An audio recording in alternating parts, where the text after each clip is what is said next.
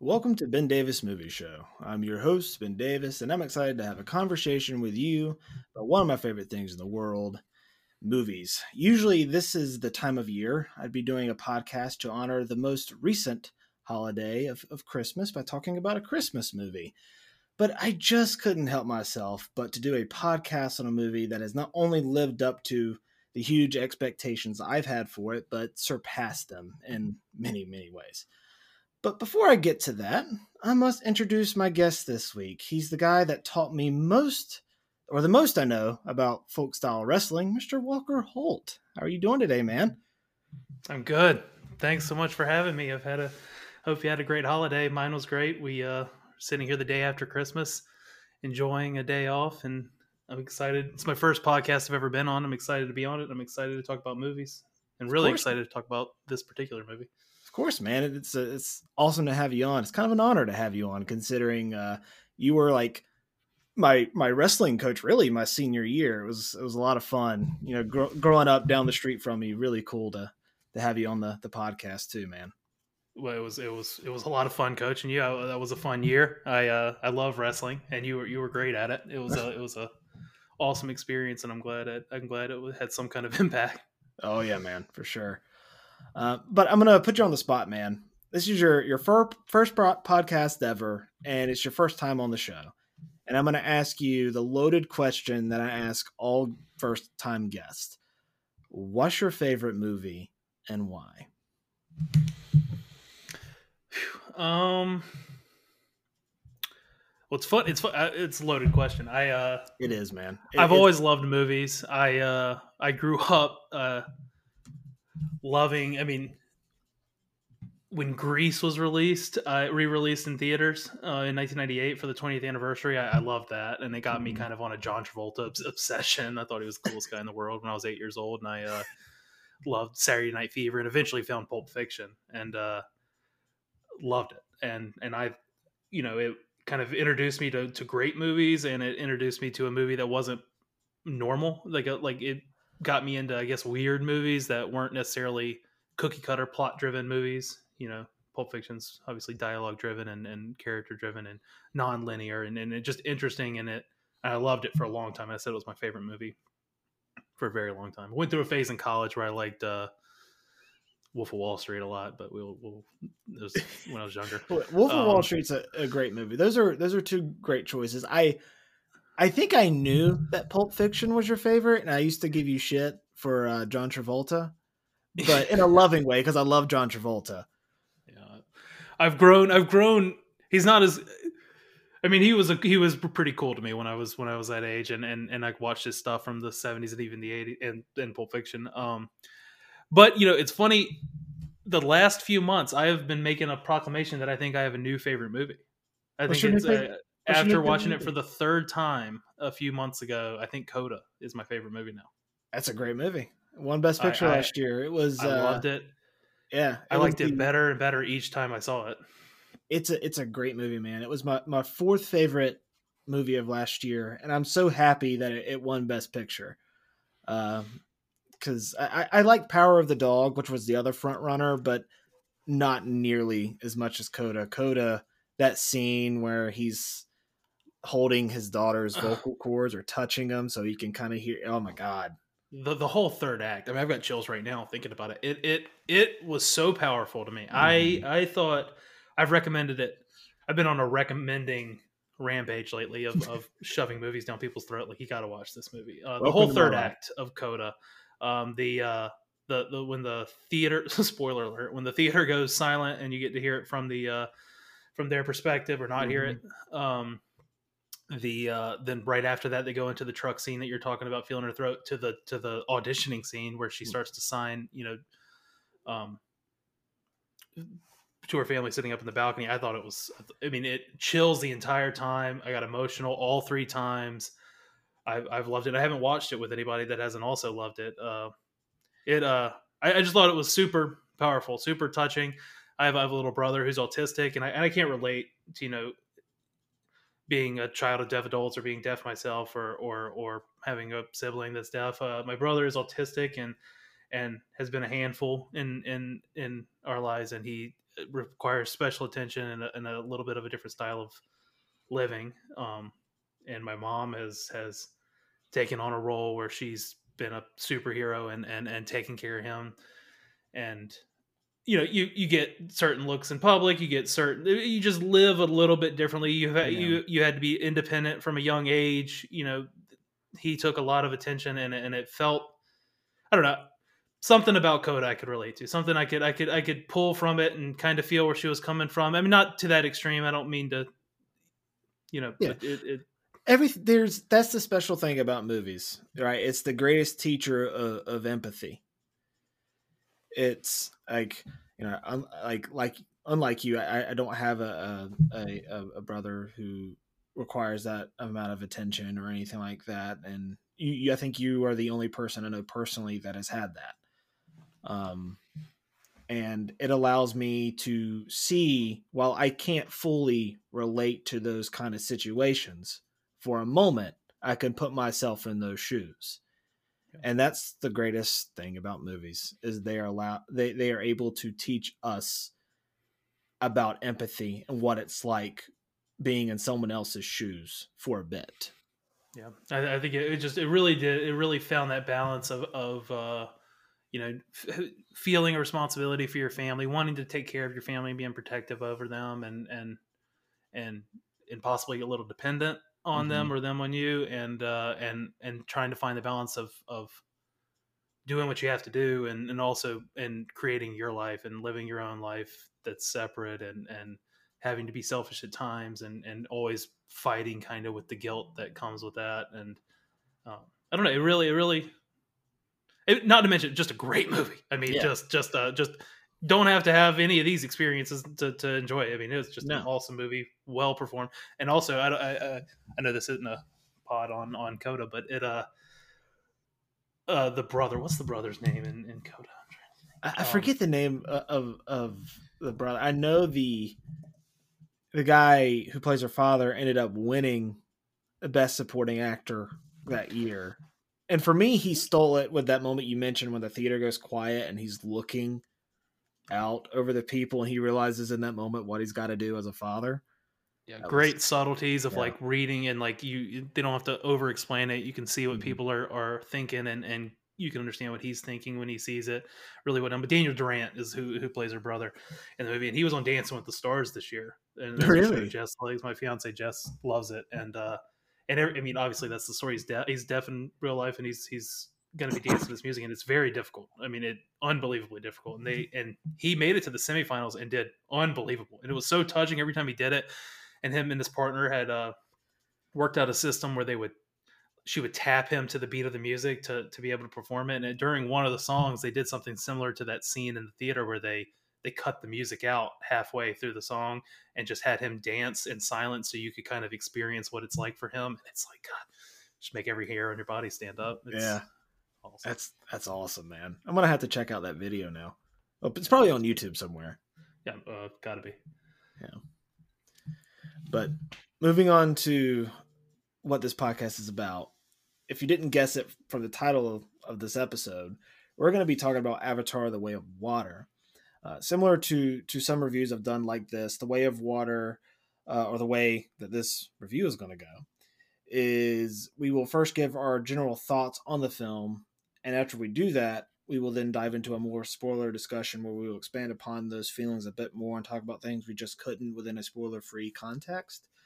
Uh, I will, of course, timestamp that in the description of the sh- uh, of the show for those who want to avoid spoilers. But I mean, there's not really that much to spoil aside from some basic things in this movie. But with that down and out of the way, let's get into a brief plot synopsis of The Way of Water. Jake Sully and Neytiri have formed a family and are going or are doing everything to stay together. However, they must leave their home and explore the regions of Pandora when an ancient threat resurfaces. Jake must fight a difficult war against the humans. And that's pretty good pretty good breakdown of the plot, I'd say. This is the second installment of the highest grossing film of all time, with hopefully three more to go, and James Cameron's first film in, in 13 years, feature film anyway, with the uh, original being a 12 year gap between it and Titanic. So he likes to take a lot of a lot of time between movies. Um, there was a, a, lot of hype and speculation going into this film, with the first one being such an overwhelming success, gro- grossing 2.9 billion and being nominated for multiple Oscars, including Best Picture and Best Director. But there were also its doubters, as many as this movie garnered quite a, a vocal group of detractors, as all things that are su- super successful do uh, over the years. Uh, this was also a huge gamble is they didn't just shoot one movie they shot it back to back and parts of a third one which is really the fourth one to avoid the stranger things effect because there's a, a time jump in the fourth movie. So walker were you excited going into this or were you one of those people that didn't really care for the first one? Uh, I, I, I was excited. I was absolutely excited. I mean my I saw Avatar, the first Avatar, in theaters on Christmas Day, 2009. Um, I I liked it. I enjoyed it. I uh, thought it was very the, the, what it wanted to be good was great. I mean, it was it was a pretty good story, pretty good movie. I liked it. I recommended it. I did think it was groundbreaking, and the and the CGI or the the visuals of it were were awesome. Um, that being said, I didn't watch it again for probably 12 years. I yeah. I last year I went to Disney World and it had been the first time in a long time I'd been there and I knew I was going to want to go to the Animal Kingdom and and go to the Avatar world and um and ride the the ride that you ride on the Banshee and and, and everything and I and I was like maybe I should uh I was super excited about Star Wars land so I was like rewatching all the Star Wars to go to find where it find falls in the canon so I want to do the same thing with Avatar and I rewatched it and I was like, no, you know, it was I, I I kind of over the years, for no reason besides it not being that memorable to me, my opinion lowered and lowered and lowered on mm-hmm. Avatar over the years, and then I rewatched. it. I was like, no, it's pretty good. I, I I liked it. I mean, the stories. I didn't think it was so reliant as reliant on the visuals as I remembered it being. I mean, the story was fine. It was an interesting universe, and when it goes 13 years, obviously it's a lot of anticipation, but it's also a lot of skepticism too, where I'm I'm not sure. It's like, mean, what took 13 years? I mean, obviously my questions were answered, but uh, so yeah, I, uh, when it came out, I, I knew because of the the delay and because of the hype. I absolutely was very excited. I wanted to be a part of the conversation. The yeah, I. It seems to be a, a popular thing with this movie is that it came out and it was such a and I, I talked about this in the the avatar podcast i did it came out and it was such a big thing. Everyone had to go see it. Everyone went to go see it. But then like a lot of things where there's only one movie over time it kind of gets forgotten you know because your your pop culture shelf life is only for a certain amount of time you know? And i mean just look at uh, the first Avatar, it, its shelf life was really about three years, and then it kind of died off because you had stuff like Avengers coming out and the Marvel Cinematic Universe just exploding, and then you also had in 2012 Star Wars getting uh, purchased, uh, or Lucasfilm getting purchased by Disney, and you had the Star Wars films coming out. So Avatar kind of took a back seat, and there wasn't as there wasn't anything coming out. So people weren't really revisiting because seeing Avatar at home is not the same as seeing it in theaters, even though the movie to me still works. Yeah. Seeing it in that 3D in the theater makes it. And like like you, I I love the first movie. The story is very simple, but I think it's so universal that it just it's hard not to get swept up by the magic of it. At least for me. I, I was uh, James Cameron to me, he's my favorite filmmaker. I always used to go back and forth between him, him and Steven Spielberg. Uh, but I think Cameron, for for me personally, kind of takes the cake a little bit just because of his track record. I don't count Piranha 2, but you just look at his. he got fired off that movie, but like if you if you look at his track record, guy doesn't miss. He's made nothing but great movies, and he takes these very simple stories, and he he really grounds them in hum, human emotion. Um, and this the first Avatar did that for me, and it has this weird alchemy to it that it just transports me to much like Star Wars transports me to a galaxy far, far away. This transports me to Pandora, and I'm able to escape my real world problems by focusing on this family that also has similar problems to me. They're very different, and that's why I I I loved the first one. And going into this one, I was I was really excited, man. I was really really excited. I mentioned it on like the Doctor Strange podcast I did, but when I saw the first trailer for this, I saw it in the theater and there was like a hush over the theater when you saw uh, the 20th Century Fox logo and you heard like the Avatar theme and you hear like the Enya music kind of playing. Mm-hmm. And I was just like, oh my god, okay, I'm really really excited for this because it was like my my second or third most anticipated thing coming out, and it, it jumped to like my number one after seeing the Batman. I was like, okay, I'm ready for this. So I, I was I was really excited. I was really yeah, it's I, I I was I was I was really pumped. And what's funny is I wasn't I was just pumped because of the conversation. I was pumped because I enjoyed Avatar and I knew this had taken a long time and it was, you know, my is it gonna be bad because it took 13 years or mm-hmm. perfect because it took 13 or what, what's the answer gonna be? And um yeah, I, I but the trailer didn't actually excite. I mean, I only watched the trailer on my phone a couple times, and it and it looked good. I mean, I have no complaints about it, but it it the trailer is not what got me in the theater. Yeah, um, I never saw it in theaters though. I never saw the trailer in a, on a big screen, but on my phone, the trailer was like, "Oh yeah, it looks pretty good. looks good. I can see it looking. I bet it looks great on a big screen." I mean, the trailer's not what got me there. It was the it was the hype and the anticipation of the the fantasy, the sixth sense factor of of what's James Cameron going to do? You know? Yeah.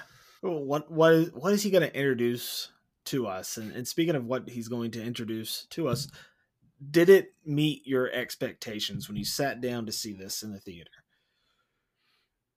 Blew him, blew him out of the water. It, uh, um, yeah, it. Uh, I sat in that theater. I've seen it twice. Uh, my the first time I saw it by myself, I saw it at 10 the 1020 showing and the movie is th- th- 3 plus hours long. The previews are a little longer than normal because of the the Mission Impossible or in my theater the Mission Impossible special which was great. Uh it I, w- I was concerned I wasn't going to stay awake. No problem at all. I was uh, we got out of the theater at 2 a.m. I, I, I could have sat there for another hour. I, I, I blew my mind. Yeah. Yeah. It, yeah, to answer my own question, absolutely. You know, like this movie completely it blew me away. You know, I'm usually I'm I'm so full of thoughts right out of a movie, and someone has to shut me up, you know, to get in a word. But with this film, I was like pacing around my friend's apartment as we just got back from seeing the seeing this in IMAX 3D. We were just trying to wrap our heads around what we had just watched, you know not only were my senses completely put into overdrive, but I emotionally I was spent. You know, this this movie got me like 3 times. And I remember just at the end of the movie, not since No Way Home have I heard a crowd just erupt in applause at the end of a movie. And I I just sat there watching hearing the um the song play the um you give me strength. I forget the name of the the artist that performs it. Um he's super popular. I don't know why i'm dropping the name. Um the Weeknd nothing is lost. Yeah oh, when yeah, i was yeah. when i was watching watching the it credits i just sat there and i was just like oh my god he did it. He did it again.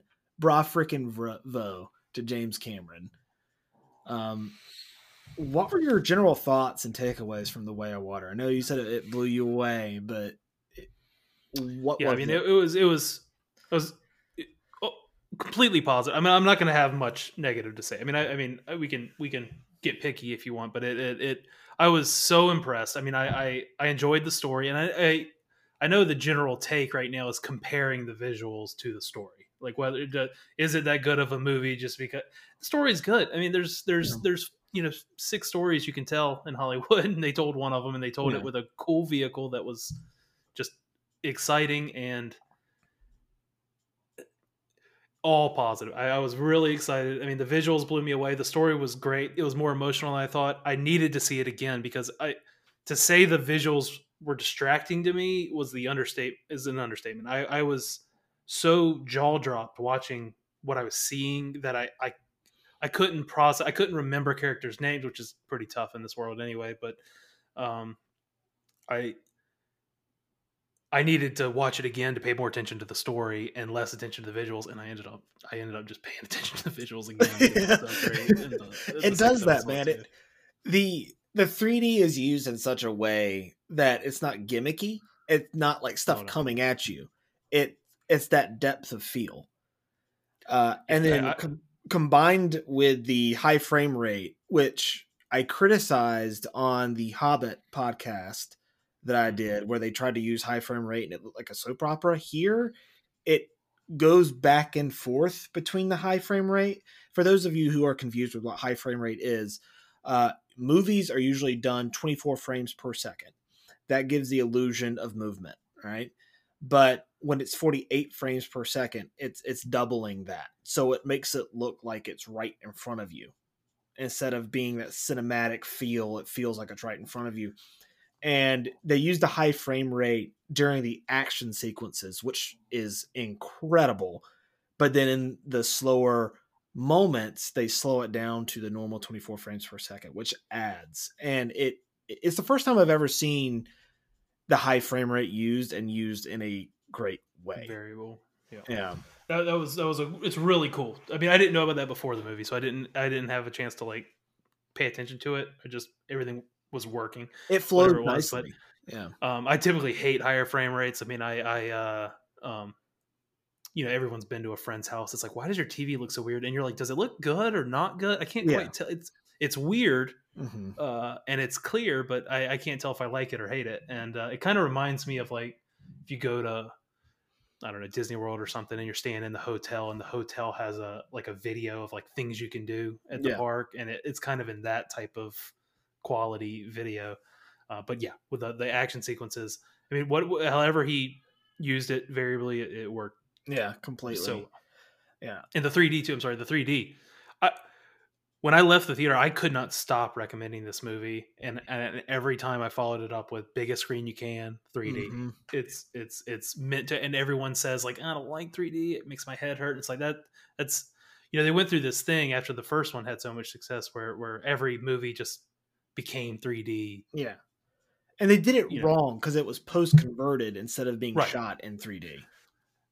Right, and it, and and and and everyone's like, I mean, it's just a way to get five extra bucks a ticket, and it and yeah. it doesn't look good. It kind of makes you nauseous. It's there's no like point to the 3D. The 3D, all it is is like the subjects in front of the screen. I mean, it's just not well done. Yeah. Um, and sometimes it would hog like IMAX theaters where it's like, well, mm-hmm. can you show it in IMAX not 3D and then 3D in just another theater? Yep.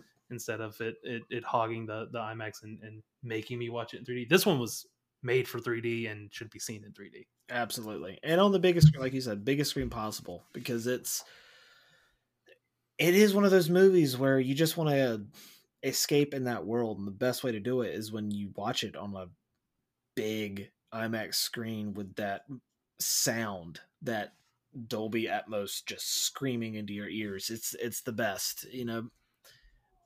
My biggest takeaway uh, wasn't the CGI which is flawless, or the high frame rate, which we, we have talked about, which is incredibly well done in IMAX um, 3D. But it, it, to me, it was the emotion. Uh, I was blown away by that. You know, like I, I love the first Avatar. I do. I find it emotional. Um, but this movie just strikes a different chord, and that's what James Cameron does. He takes these big, larger than life ideas with these simple stories, and he's able to ground them in real human emotion and capture that in a way that most other filmmakers can't. He just he has this great cinematic eye that he can just tell a thousand stories in a simple shot. And most directors would feel the need to explain to you how you should feel instead of just showing you, and he just shows you. And I, I, I, love that. And walking away from this this film, I, I was truly this was truly the first time I've ever felt like a a director uh, can capture what Lucas did with Star Wars. You know, he's creating his own modern myth or pantheon, if you will, uh, that has really captured my imagination because he's telling a a generational story. He's creating his own IP, you know, and yeah, and I was gonna yeah, no, no, you're fine. Like he's creating his own IP in a world where we're. I love Marvel. I love DC, but there's something fresh about this. I completely agree, and I was going to make a comp to, to, George Lucas as well. I, I love his uh, first everything you said. I love it. It uh, his the wide uh, angle shots he makes where he can tell with with with high intense action and mm-hmm. action that's hard to follow and and and sometimes could be done in a shaky cam or or or where you're like edits that kind of take you out of it and you're just kind of see the result you don't see what happened. You know everything that's happening in his shots. Yeah. when you it can be a, such a complex this ship is falling trees are burning someone's falling out while they're shooting at this person in a banshee shit and it all in one shot and it comes together so fluidly and beautifully that it and it, it's it's breathtaking yeah, the way he can do it.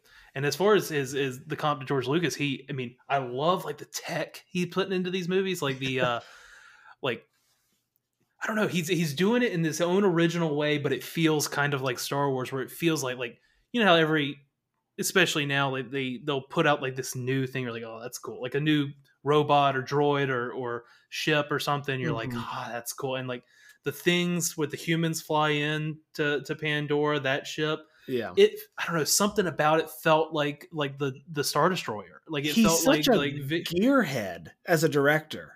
Like he he really is. He grew up in an era where i think he's james cameron has said before he did everything on set. If he doesn't leave with his hands dirty he feels like he hasn't done his job.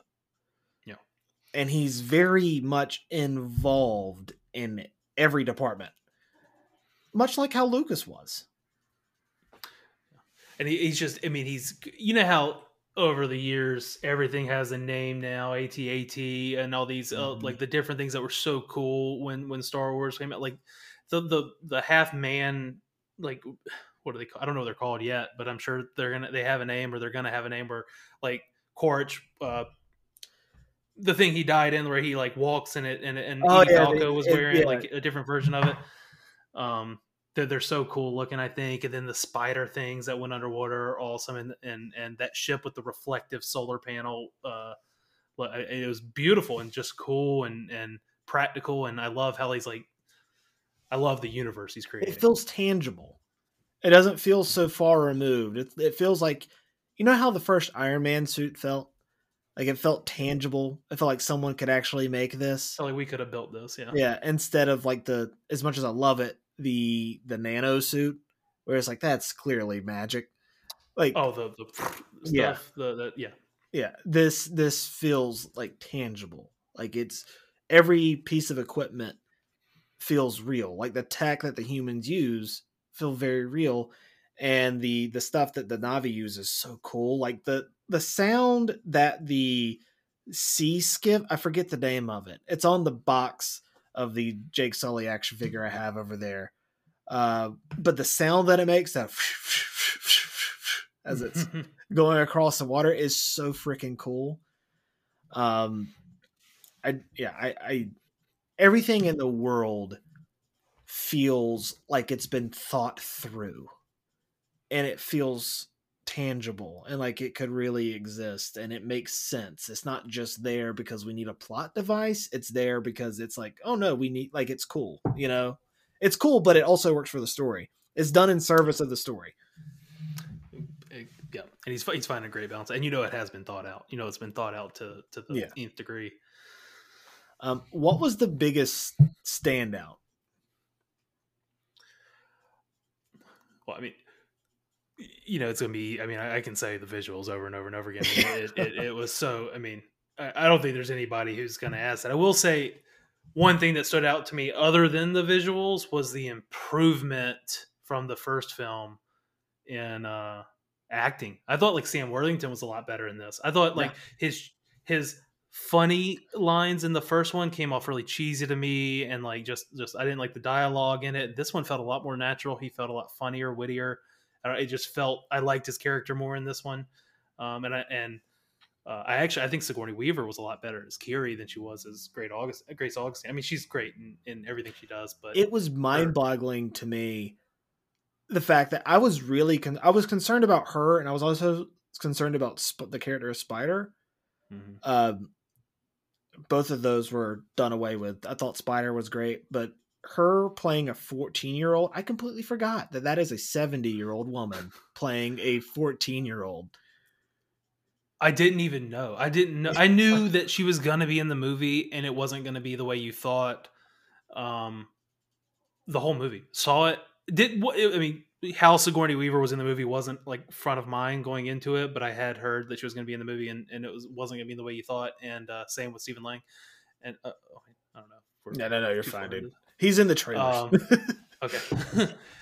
uh, but then when I was sitting there, I was obviously so captivated by what was in front of me that I, I any thoughts like that were out of my mind. And then I, I, I remember seeing her with with Kiri looking over her avatar's body and in the in the tank. Yeah. I was like, oh, maybe that's what they mean. She's in it. And then like maybe there was a flashback through the when she connected. Mm-hmm. Um, uh, maybe there was a maybe that's what they meant. And then afterwards, like, oh, that was her. I didn't yeah. even know.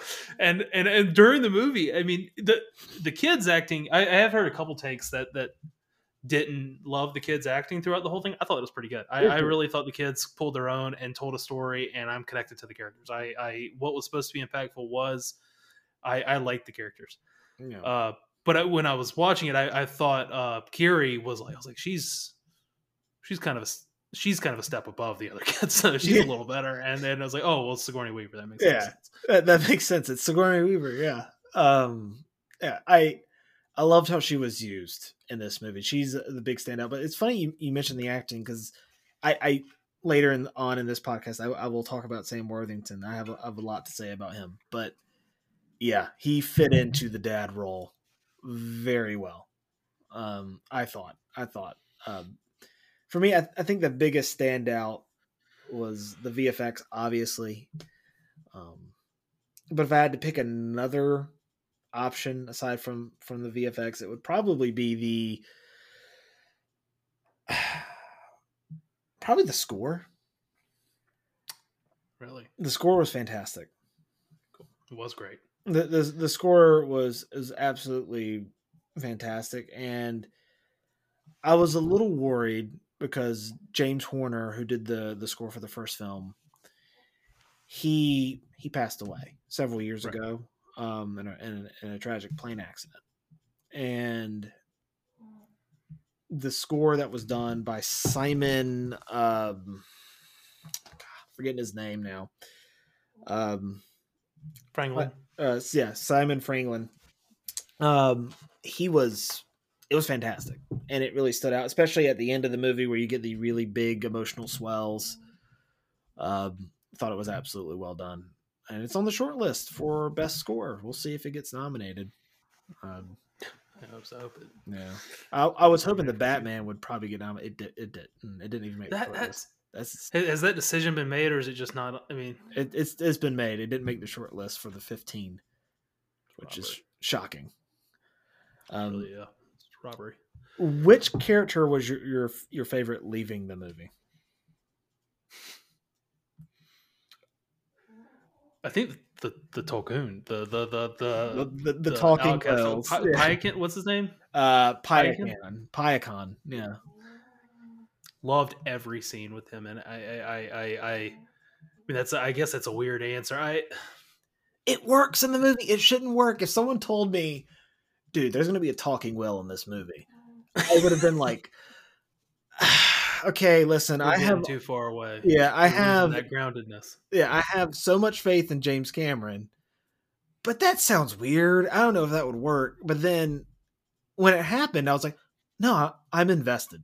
I'm invested and I cared so much. And when you see, without giving away anything, what happens to uh, the Tulkun in the movie, you're you're ready to go to war. You know, like it's yeah, yeah. It uh, everything. I mean, it was emo- it was. I think he was the most emotional character in the show. I mean, he had he had a complex backstory. I mean, it was he. It, I, I loved every scene that he was in. Yeah, it's um, he he's terrific, and the relationship he has with uh, Loak is is mm-hmm. fantastic. So, and uh, pr- pronounce his name again. Loak. Loak. That's mm-hmm. what. Okay, I like I like Loak too. Yeah, and, and and Jake Sully was a lot funnier. This one, like I said a minute ago, with the improvement of the acting, and I enjoyed him a lot. Yeah. So for me, Neytiri was my favorite in the first movie. Um, I love a, a good, strong female character, but leaving this one, while I I saw myself in Loak, you know, I found myself relating to Jake Sully in this film. And it's odd, you know, but fitting that now being a father myself, I relate more towards the dad figures in movies now than I used to. Um, yeah. and I think I think Sam Worthington really crushed it in this movie. I thought he was great in the in the in the first movie, but like you, like there were some lines that he said that you're like, oh, it's a little cheesy, yeah, yeah, yeah. but here it felt perfect because you, yes, he was still kind of cheesy in certain ways, uh, but it works because he's a dad, you know, and and that struggle he has as a father worked really well in this movie too and especially at the end, um, you you feel his struggle because he'll do anything to protect his family. I, I I really left this movie thinking Sam Worthington was the was the MVP in terms of characters. Yeah, I, I, I did too, and I I agree with everything you said. I think um, you know, they they probably did a better job in in both the two different topics. Uh, there's a lot less humans in this movie. There's a lot more uh, blue people, a lot more on the Na'vi, and uh, a lot less uh, like. There's a few scenes like we're talking about these quote unquote cheesy lines from Sam Worthington in the first one that that took you a little out of Pandora and re- and related to Earth a little more. You know what yeah. I mean? To where it's like, hey, this is how you and your friends talk. You know what I mean? And when I in the first one, it kind of felt more like a out of touch kind of version of that like when they tried to yeah. not break the fourth i mean but like just kind of break character a little bit and kind of relate to you in a in a funny way and it, it felt a little out of touch or dated or hello fellow kids in in, in the first one and uh but in the second I, I just thought it was maybe it was used less as well and done a little better so it wasn't so because the kids did it a few times, and every time the kids did it, I laughed like like with the like yeah with with their hands and yeah, and it makes sense fist, too because they're hearing this from their dad, right? Their dad talks like this, so when they say bro and cuz, you're like, okay, that makes sense because it's in their dad's vernacular, you know. So that they're they're learning from him as he talks, and it and it it makes sense, and it doesn't come across as cheesy because you're like, okay, this is how their dad talked, so yeah. Makes sense. Um, what was your favorite moment? Without giving away spoilers, anyway. Um, I loved. I was so. How to say it without giving away spoilers? The scenes with the with the fishermen. Mm-hmm. Uh, with the exposition, with him explaining what they were doing to to uh, to him directly, but it was the the audience was supposed to be learning how they're going to be like yeah. hunting here yeah. and it's showing you an example of it and it's being so brutal and i hated it at the same i mean i i, I was emotional and, and against it and, and, and hated every second of it but it was so well shot and so intense and so beautiful and and, and kind of funny in, in certain parts with with with Jermaine Clement and and, and it uh his accent was really good and uh say like Scoresby, um, Brendan Cow. I'm trying to think of his name. I thought they were awesome in it, and uh, that run. And it's funny. The second time I saw it, first time I saw it by myself. The second time I saw it, and I made it through the movie, no bathroom breaks, no nothing, just watched the whole thing. Second time I saw it, um, I went with my cousin Andrew, and him and I are are are pretty aligned in movies. We both love uh, Star Wars. We both.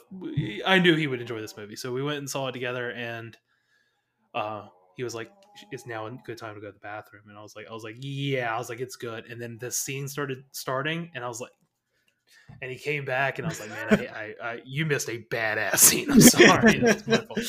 I'm sorry, man. I told you the wrong time." Yeah, I think that's a good choice. I mean, for me, it's the entire third act. It's so special. It's not really a moment as much of a, as much as it is just an entire third of the movie, because that that battle, the final battle, is James Cameron just unloading the best of. You know, like it's got that mix of aliens, it's got Titanic, it's got True Lies, it's got the first Avatar in there. It's like a mix of all his best action thrown at you and it's probably one of the greatest third acts I've ever seen. You know, I, I don't want to say where I would rank that um, as of yet. I've only seen it twice, but it's got action, it's got emotion, it's got thrills, and it's got cheer moments galore. And again, the way that it ends is so satisfying because it answers the main th- thesis of the film uh, and the way that it ends. So I I really really liked that entire third act. It's special, man. It was beautiful too. Yeah. So, so look, so I love. I mean, the whole movie, unbelievable. I have another moment I want to I want to talk about real quick. That's a little like kind of odd that I liked it so much. Um, but the at the end of the third act, when when there's some there's a certain visual, and it, and it was present in the first one too, but at nighttime. Mm-hmm with water on their face with some sort of glow like fire reflecting off their face it is gorgeous. It's yeah. something like those scenes like just i have no idea what they're talking about. It was it was a very intense scene. It was very plot uh, imperative. Like you you needed to know what he's saying. No idea what he's saying because it, i'm just looking at his face and the fire reflecting off his face and the water running down it and his blue and this mix of humanoid t- it I could not take my eyes off of it. In the third act, the whole thing is so intense and so beautiful. Mm-hmm. And the other scene I was going to mention, I'm sorry, it was no, uh, them training on the uh, the smaller the the smaller to- are the Tulkuns that they ride around like the, the the water banshees. What are they called? Forget the names of them. Um, but when they're training and they're like, you got to be in good form before you go underwater, or um, and he and he and he like goes and they get ripped off. It felt like they were like water skiing and getting drugged through the water. You know, when you fall forward yeah. and your water's like blowing through your mouth. You, I'm still holding on, and then you get thrown off. I loved it. I thought that was first of all, it was a great way to show us the water mm-hmm. and show us how beautiful it was and how how well it worked together. And I thought the I thought the I thought it was fun. I think I've heard a lot of people say things like the second act felt slow and too long, and I, I disagree. I, I was yeah, trained. It, I mean, both my scenes I think were the second act. Yeah, the the entire second act is like a hangout movie, but all of it's important. You I, you can't cut any of it because it all pays off in the third act. Uh, but that scene when they first enter the water, it's so magical. I looked like a doofus because my mouth was just gaped open. I was just like the entire the entire time looking like a like a kid on Christmas morning. I was just enthralled, especially as someone who who grew up you know, we, we grew up in Wilson, but I used to go to the beach all the time and I lived there for several years and getting I always love the water and I, I'm I'm kind of a fish in that sense. And and being in the water with seeing that it was it was just magical. Um what are I know you said you don't really have many negatives, but if you had to pick like a negative, what would it be? Um, I, the, some of them I might just not understand, and some of them none of us may understand yet, and the questions may be answered maybe like kind of an eat crow moment later. I didn't mm-hmm. love the whole. It felt like a lot for the was to find Kiri like okay mysteriously Sigourney Weaver had a Grace had a had a baby, mm-hmm. and then right after that uh, Stephen Lang had. A, did Stephen Lang? Did Quaritch know about Spider? Did he know he existed? Yeah, he knew he existed, and it's a child that he had. Um, and I guess I, I should say spoilers. oh, sorry, sorry. No, you're fine. You're fine. Um, the movie's almost made a billion dollars at this point. Um, but um, in the first movie, you don't know that Spider exists, and in this one they kind of throw it at you that he exists. Yeah. Um, it's not really important that we, I guess, know who his mom was, but he did exist. He was there. It just, I guess, it was a, a child that he he bared out of wedlock. So okay, so I, I mean, I never like it, especially from people like James Cameron, Mhm. um, who are so detail oriented and so smart and, and talented. I don't love it when it feels like they're not retconning, but like, oh, let's uh, like why why wasn't that like originally the thought? You know what I mean? Like, why didn't we know? And and maybe I'm uh, just wrong. And the way they handled it, I thought was as good as it could have gone. But the whole introducing Spider and and I don't know, it just felt like an afterthought, kind of like, oh, we didn't we didn't that wasn't an idea we had in the first movie. Let's just kind of make it work in this one and introduce it. You know what I mean? So I don't always love when when movies or Taking television shows do inspiration from Lucas, good and bad. You know, Yeah. like Luke and Leia being sis- uh, brother and sister in the third one, when in the uh, second one they were making out. The- Yeah. Uh, um, but that being said, I liked it, and I and I liked Spider in general. I liked his. Uh, I like he served a lot of. I didn't. I liked the character, and I liked his visuals. He kind of took you back into. Um, he looked unbelievable. I mean, I know he's human, but it when he was in a scene around Na'vi and in the world, and it was because for a second I thought maybe the fact that there's no humans to play off of it is helpful to make it look more immersive and more real. But every scene Spider was in was flawless as well. Yeah. I thought like he, he looked great, uh, or the, the his surroundings looked great. The Na'vi next to him looked great, and it reminded you how big they are and how how They're different this world actually Yeah. is. They're like nine foot, nine feet tall. You know, like uh, their their youngest kid would be like our height. Well, you're a little taller than me, Yeah. but like, but like my height. You know. Um, yeah, I think if I had a negative to to point out on this movie is I wish we got more Neytiri. You know, and we got to see more of her being a mom.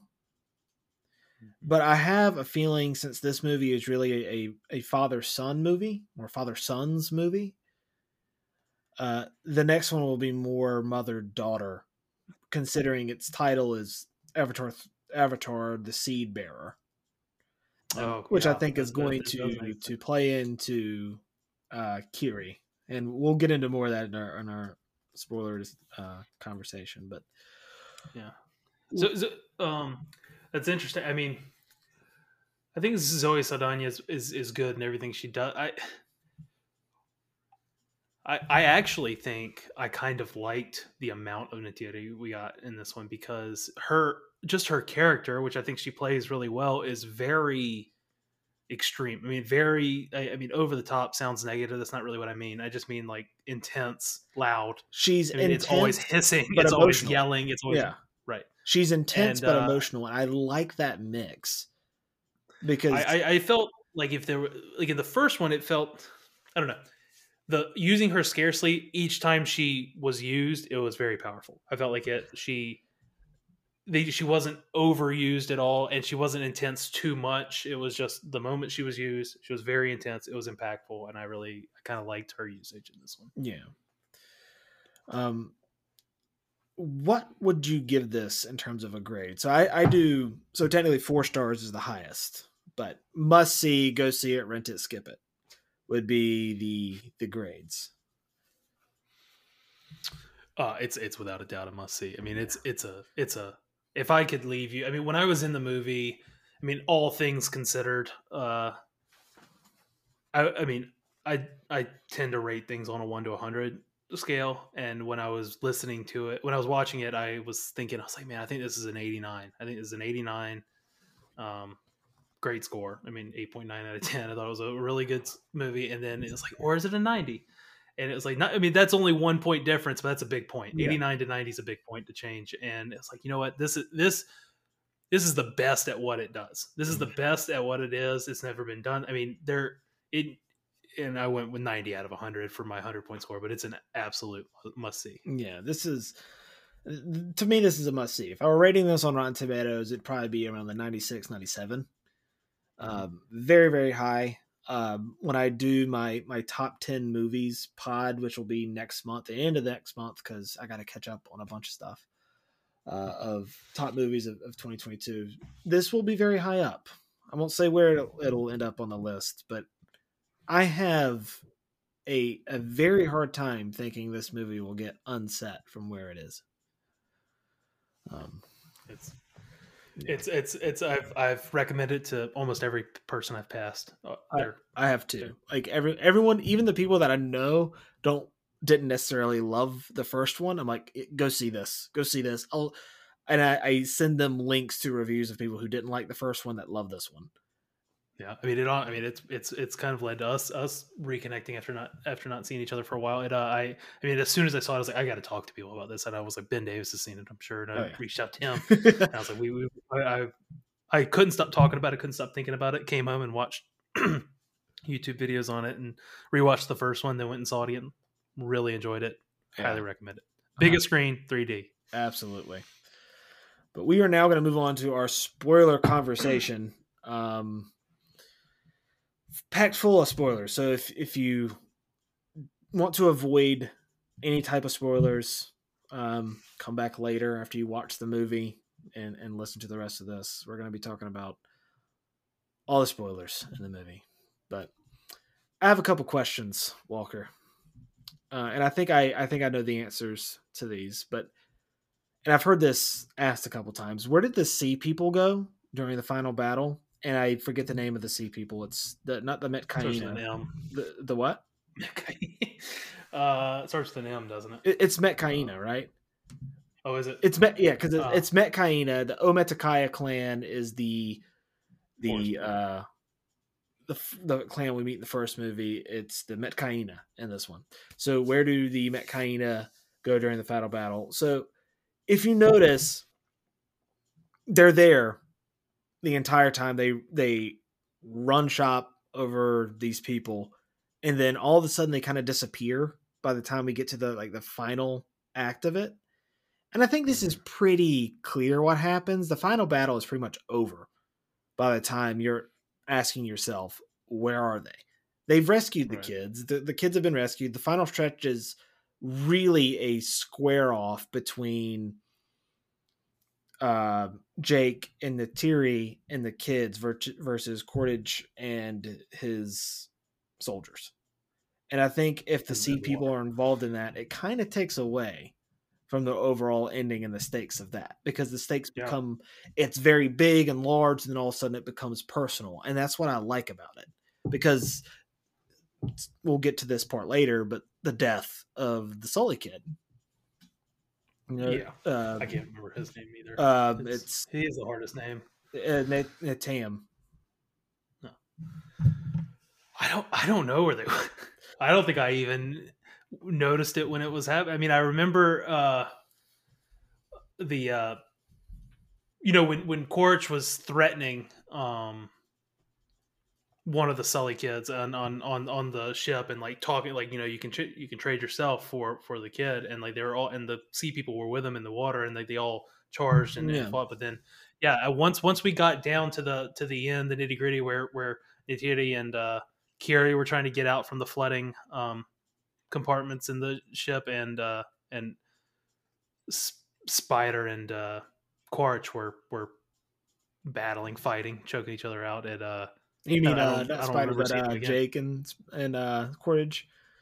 Yeah, with Jake and, and Quaritch, and then Quaritch was, um, and then Spider and uh, Spider and Neytiri with the with the standoff. Yeah, there at the end. I don't remember seeing the sea people. I don't know.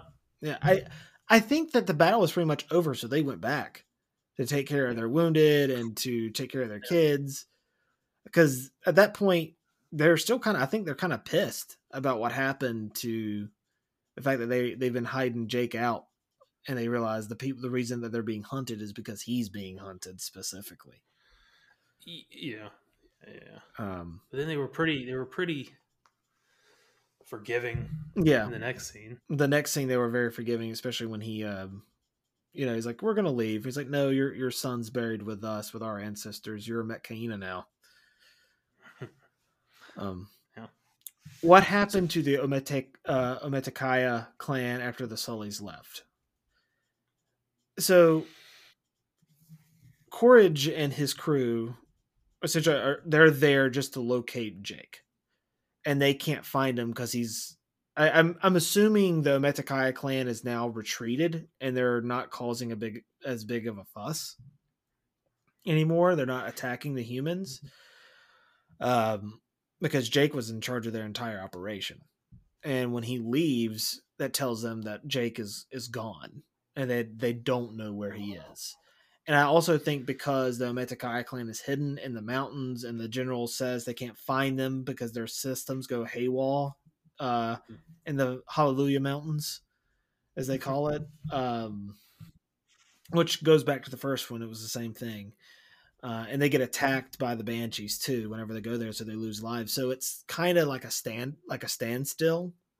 So I don't think it's as important, and they're still trying to find Jake because that's who led the resistance and the charge. So that's who they want, and that's where the story shifts its focus. Now I think now that they know where Jake is, they are going to try their hardest to get him. It's going to play into the third movie. I wonder. So it's interesting. The you know, at the end of the movie, they say like uh, Jake says, "Oh, we're sea people now," you know, and, and like you just said, where the, the clan leader, you know, said, "You're one of us now that your dead has been buried with ours." Um, so are they? Are they? Do you think they're going to be just sea people from now on? Because I did see one of the titles of like a possible title. I don't know if these are official or not, but the title of four or five might be Tulkun writer. Yeah, the the the, the Tulkun writer, and then it's uh, what's the fifth one? Something search for Eywa Oh yeah, yeah, or something like that. Oh. So I, so I guess they're sea people for good now. So the, Yeah. the force is going to be a lot less prominent of a role in all the future films. I mean, maybe I don't know. I guess we have no idea. But what I'm what I'm always curious about is, I, I assume at some point they're probably going to reintroduce the four the Omaticaya like in, so. into a, a more major like you know kind of an Avengers assemble Mhm. type situation. And uh, I wish they left us in the Omaticaya with some more characters that we know well yeah. Now, you know, we, like something that we would be excited. Somebody similar to like Norm and uh and Dr. Patel, I think his name is the, the scientist. Yeah, you 'cause know, they're still we there. like those characters. Yeah, I know. We like those characters. We know those characters. It's fun to see them come back. I wish the Omaticaya um I mean I guess we have uh CCH Pounder, is that her name? yeah, The- CCH the- founder, uh, she's still go out. Yeah, Right. Um, we have her to come back. I don't know. I just wish like there was more Omaticaya that we loved and knew about and remembered that aren't, you know, the Sully family. And it would be a, that much greater whenever they do Yeah. Avengers Assemble one day. I think that would be kind of neat. yeah. I, I, I, I agree. I agree. I wish we, we left with with more characters that we knew and loved. I do think they'll come back though. I think I, I don't think we're we're saying bye bye for forever. I, I I do think they're gonna they're gonna come back at some point. Um. I have another question just from the Lord. I don't know if you uh at the I I don't remember if it was the beginning of this one or the end of the last one, but w- when he when he conquered that dragon Mhm. banshee and the Tor- Toruk, Taruk Makto. Yeah. yeah, and that the Toruk Makto was was his title, right? When Yes. once he conquered it, hmm and then it- I guess either I think it was the end of the first one where it said it was no longer needed. Like the we never needed a Toruk Makto. Why why is that? Do you think? You, because they weren't at war anymore? So yeah, I think so, and I, I also think because he didn't. I think the the the creature's name was Great Shadow, but Toruk Makto was the name of the leader. Um, and, And they just think it, seemed like he, they didn't need that leader anymore. I assume because they're not at yeah, at- they're not at war. But then as soon as the humans come back and they like scourge, they raise the forest. You know, like they're like, all right, well, we need you back. I wonder where Great Shadow was. Maybe he'll come back. Yeah. Um, I love the. wa- I would say if I have to vote, I'm voting water because it's it's it's gorgeous. But the forest is really great too. I mean, I would have loved to see what the last 13 years could have improved in the forest too. Yeah. at a, at a lengthier depth. yeah. the scenes that we do see, like the the date night, was really nice. You get to see the the forest and all its glory before you know gets destroyed. Yeah, I guess it's the opening the opening role in the movie, and, and then the movie. I, I I don't. James Cameron did it in a way that I I can't tell a difference, or at least not yet, which is great. But uh, similar to how he did with the variable frame rate in different scenes to make certain things pop and certain things make sense while he's watching it or while you're watching it. Um, I imagine he put a little extra oomph into how things look in certain scenes that that were he knew the audience was going to be like looking for it. Yeah, whatever he chose, he he got me a hundred percent. He knew exactly like the opening scenes in the movie and the four like the the first time they dive into the water. I mean, all the scenes where you're like, oh, this is the one you got to pay attention to. Nailed it. Yep. I, I it's the water running off the skin in the scene where it runs. I just wanted like or where it rains. I just wanted to like reach out and touch because I felt like I could, like it was right there. Like it's such a transportive experience. I can't think of anything else that's done that. Um, we've mentioned it a couple times, but the family dynamic. So to me, you know, family dynamic is wonderfully conceived. You know, you have all the the mother and the father you know, Neytiri and Jake, they're both wonderful as father and mother. And I wish we would have gotten to see a little bit more Neytiri, but again, I think we'll, we will definitely see more of that in in the in the next one. But coming from a big family myself, I thought you know how they were able to really capture how a big family interacts was really well done in terms of how the kids interact. You know, you have the older there it's a little stereotypical, but it works because there's always some truth in stereotypes, right? And it, it works very, very well. You have Spider, who's not really their son. He's kind of the friend that just is always at the house, just always over. We we all have those friends growing up. Um, but then you have the the four kids and their dynamic. You have the the shy fourteen year old who's not really sure about herself, but she has great power to her. Uh, you have the oldest son who's very, very protective and is a is a, a good kid. You have the rowdy middle child uh, who just really wants to be seen, who's really they're really hard on, and then you have the the youngest child who in this movie is just adorable. Took, she's adorable. Yeah, and then I, I loved the family dynamic. I loved how protective they were. I loved the approach he took to having to be like this stern. I mean, you it was never lost that he like cared about his children and loved his children and wanted to be a fun, good, good dad. He just he is such a dangerous environment they're in. It's such a dangerous situation yeah. they're in, and he he has it. He's you know maybe at some points people say he's gone overboard, but obviously he hasn't. Um, it uh, it, it was just obvious that the entire movie is about protecting your family. Yeah. I mean, it, it, it and I think they did a great job. I think the kids played a perfect role. Um, and and we've said it already that Jake Sully, you know, fell into this dad character perfectly, and he he. I mean, he didn't take a back seat, but like the kids felt like the star of the show for a yeah. lot of it, and it, and especially and, the middle portion. And like, I love the scene where he is being hard, but it's all out of love. Like the scene where where is like, "They're you're being hard on them, and they look up to you, and that's a lot of pressure." And the reason he's upset, he's like, because in the beginning of the movie, the oldest and and uh, oldest boy and the youngest boy, um, uh, Neteyam and Lo'ak, they go on the ground. They're not supposed to do that, and an explosion happens, and Neteyam gets taken out, and he's pissed when they get back home, and he grounds uh, Lo'ak and scolds him, like, "Get that crap off off your face." And the reason he's so hard on this because he thought he was going to lose him, and that breakdown, and that's what we, we were talking about when we we say you know Sam Worthington's performance was so good is because you see he's being very hard and stern, then all of a sudden it just washes away when you see that fear. The reason he was being so hard on this because it's like I was going to lose my son. Like, yeah, I'm, I'm up. I'm scared. You know, this is hard. I thought that scene was great. I yeah. thought that line in particular was great. I thought it. I thought it was.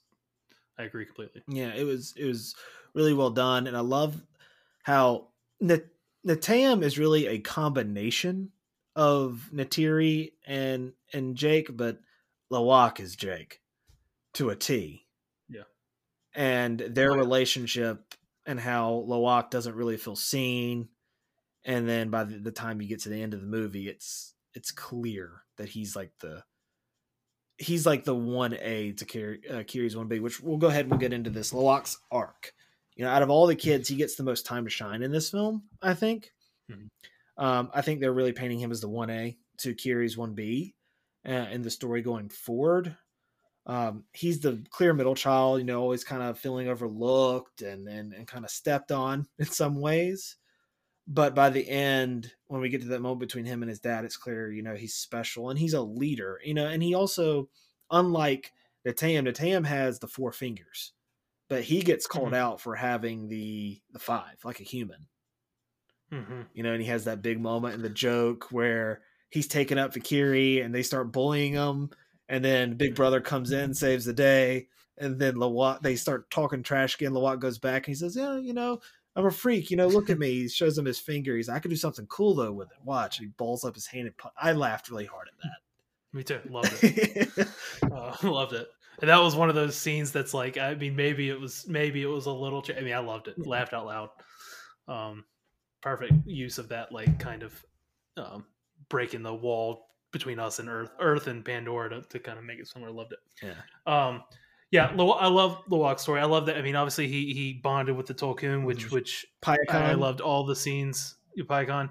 Um, I thought I thought it was fantastic, and he you're right. He is Jake. I mean, you know, because Jake is so um reckless and and uh And the and- first and- one, that's the only reason he succeeds. The entire first movie is because he's stupid and reckless. I mean, you know, his wife calls him moron all the time, and like, I mean, while it's a great scene when he wakes up in his avatar for the first time, um, and he's walking and feeling the ground for the first time on his on his toes, he, he's still just being reckless and obnoxious, and like, will you, hey, calm down, like, just listen to us, not following directions. But and ultimately, it's it probably contributed to his success in the first one, which I imagine it will for his middle son as well. Yeah. And that bond he has with with Payakan, you know, they're both outcast. You know, and then how they're and how Payakan, you know, he led a charge with Na'vi and with the the Tulkun, and they get slaughtered, and he loses a, a fin. You know, and that kind of relates to uh, Lo'ak and his hand. You know, the the four the four fingers or the five fingers instead of the four, and how they just they're two outcasts that relate to one another. Yeah, yeah, yeah. I thought I thought it was really well done. Did they uh say?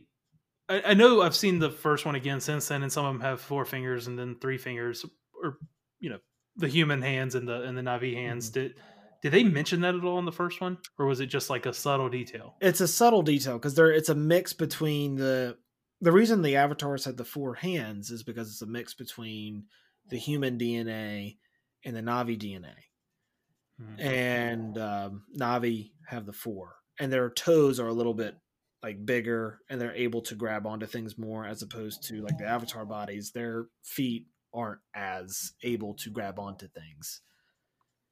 It's Okay. little subtle differences, and they have more like noticeable eyebrows. The avatars do, uh, as opposed to the Na'vis. They don't. Well, I, I just like that a lot. Uh, I like those subtle differences that they don't. They're just attention to details, but they don't shove it in your face. They're not overly proud of it. Yeah. You know, in the first one where they're like, "Hey, look at this. We caught this clever. Our fingers are different, and our toes are different than your. Like, Yeah. we thought it out to the detail. It's just let the audience kind of find. And this one, obviously, they touch on it more, but I, I really I, I like that little subtle detail Yeah. difference in them. Now we we talked about And, and I also like that the oldest son didn't have the human fingers either. I thought that was kind of cool how it's not a perfect science and, and things. yeah, and he's like he's the special one. He's like the chosen one, right? He's as clearly his dad and mom's favorite. You know, uh, and I think a lot of that's going to come into Neytiri's prejudice against, which is weird because she married an avatar, but she fell in love and married someone that's an avatar, but she still kind of has that prejudice against humans. Mhm. You know, and I think that's gonna that's gonna play into some factors later. Um, yeah, I think it's gonna play in a couple. yeah. Um, so we, we talked about the the Tulkun, um, but there's something we didn't mention, and that is the fact that they have this brain fluid that I love that. I love Yeah. that scene too. Yeah. the, this valuable substance that they're drilling into their brain where they go into the i thought the, the set design was unbelievable i don't know if it was a set design or all cgi again i can't even tell i guess that's what makes it so great and like drilling up i mean i didn't like it i mean it was uncomfortable and yeah. it was supposed to make you feel sad or mad or whatever it was and but it but it was so well done and kind of creative and even though i mean i can see it not people not thinking it's creative but you know it's better than unobtainium that's and, unobtainium is a really bad name. That was like the, the thing I didn't didn't like about it, which you know it goes to show like the humans come back, but they come back with a vengeance. They come back not only for the unobtainium, but they also come for this brain fluid that they have stumbled upon in the year that they've been there. Because there's a time jump in the movie where they've been there for a year, and they are getting this stuff that prevents from human aging. And they're going to move they're trying to terraform pandora and make it their own home right? So the hu- whole human aging thing i think is really interesting because it plays into obvious real world ramifications right? But it also plays into we are so clinging to life that we're willing to kill this beautiful creature and do away with it completely not even use anything else except for that. We're wasteful. And it just shows how brutal we are. Yeah i i completely agree. I mean, it obviously sends a great message and it's not it's he doesn't even do it subtly. I mean no. the the the the idea of needing to protect our forest and our and our wildlife and our and our oceans is about as subtle as a brick to the face in the movie. I mean, yeah. it's and I know James Cameron feels strongly about these things, and as he should, and a lot of people do. But the the fact that he's he's presenting it in this way that it's so much about these people's culture like and it can and maybe the the story in the first one starts off with it feels kind of extreme that they're they're so in love with their their environment and and and the more you go on it's like man it's kind of the way you should be. I mean it's it's it's not as extreme as it yeah. could i mean it shouldn't be that extreme no. you know and uh it should that should be slightly extreme not super extreme. Yeah. Uh i i think it i think it was super well done. I uh i loved you know i mentioned earlier the the scene where they caught the Tulkun with the uh the the spear and the I thought that was so well done and brutal. It was yeah. so it was they leave uncomfortable the to watch. Yeah, and and and you just watch it. I had similar feelings watching this movie. Um, it's a kind of a weird comp, but as the first time I watched Hunger Games, Hunger I didn't watch Hunger Games for years um, when it was released, mm-hmm. and when I finally did, it was much more intense. I, I expected it to be much more family friendly to watch yeah. and not violent and and and it, this is intense and just like that movie i mean it was it was them hunting these Tulkuns and explaining it in brutal detail and and and it's heartbreaking and it's so wasteful and so i mean they don't even uh, someone mentioned the spider mentions it in the movie like you don't even take the meat you just you're just gonna leave it and you're just using it. And later not only are you using it for the the financial aspect you're using it for bait just to kill uh, the guy we like. Yeah, it's it's really messed up. And then you hear uh, Kate Winslet's character. Uh, she's married to Tonowari. Um, Ronal, Ronal, yeah. When she goes up, because they have these very personal relationships with the Tulkun, like they're they're sisters and brothers. Like they have these very very special relationships, and that was her spirit sister, right? And hmm. she says, you know, she was the composer of beautiful songs. And you hear the guy um, talking about how their brains and their capacity for feeling and emotion is much bigger than ours. And how, you know, she was a composer of songs and she had waited so long for this calf and that calf couldn't live, you know, without its mom. And they they purposefully targeted the mom because they knew that she would go slow because she would want to protect her young. And it's just, it's just so it's, it's messed up. And it's it's so messed up. And you you really that's why it's it's so weird because if you would have told me like a big part of this movie is whales, I would have been like, that's ah, a little weird. But then watching it, you're like, no, I'm buy. I buy into it completely. I I loved every bit of it because it you know like you said if I knew this was about space whales I'd be like, roll my eyes at it. When you when you tell me like oh these are like murdering a member of our family you roll your eyes at it. But they they part of the reason Payakan was my favorite one of my favorite characters was because they they they sell it. I mm-hmm. I believe them I I think and he was it felt like my family member by the end of it. I mean yeah. I I truly was heartbroken when they were hunting these things and uh and and so proud when they when they came to save the day later. Yeah. I mean, it was it was well, and, and, and all this on top of a not so subtle message about the environment, and on top of that, the greatest wide angle shots you've ever seen of the of so much action happening at once in this beautiful surrounding with two two of the best the the Jermaine Clement and uh, and and and the Scoresby the the fishermen. Yeah. I thought they were great characters. Thought their dialogue was great. Thought they were funny. They bounced off each other well. Good villain, good straight man. I really enjoyed them on screen. On top of this heartfelt, brutal mission with these wide angle shots and intent. I mean, it, it overall these scenes were just so impactful. When Payakan gets his revenge, arm for Finn. Yeah. It's perfect. that was that was great. Um, so we talked about this a little bit is Kiri the chosen one? It's kind of how I have it phrased. So you talked about it in, in, the negatives of like where does she come from? So in the first movie, they tried to do what they did to Jake, which was transfer her essence, her spirit into her avatar body so that could be her permanent body so she could li- live, but she was too weak. I think during that, uh, the all Mother Eywa, is essentially God, right. uh, saved Grace by because the great the Avatar is still alive, but essentially brain dead. But she was able mm-hmm. to give birth to this baby that is essentially has no father. She's like a chosen one.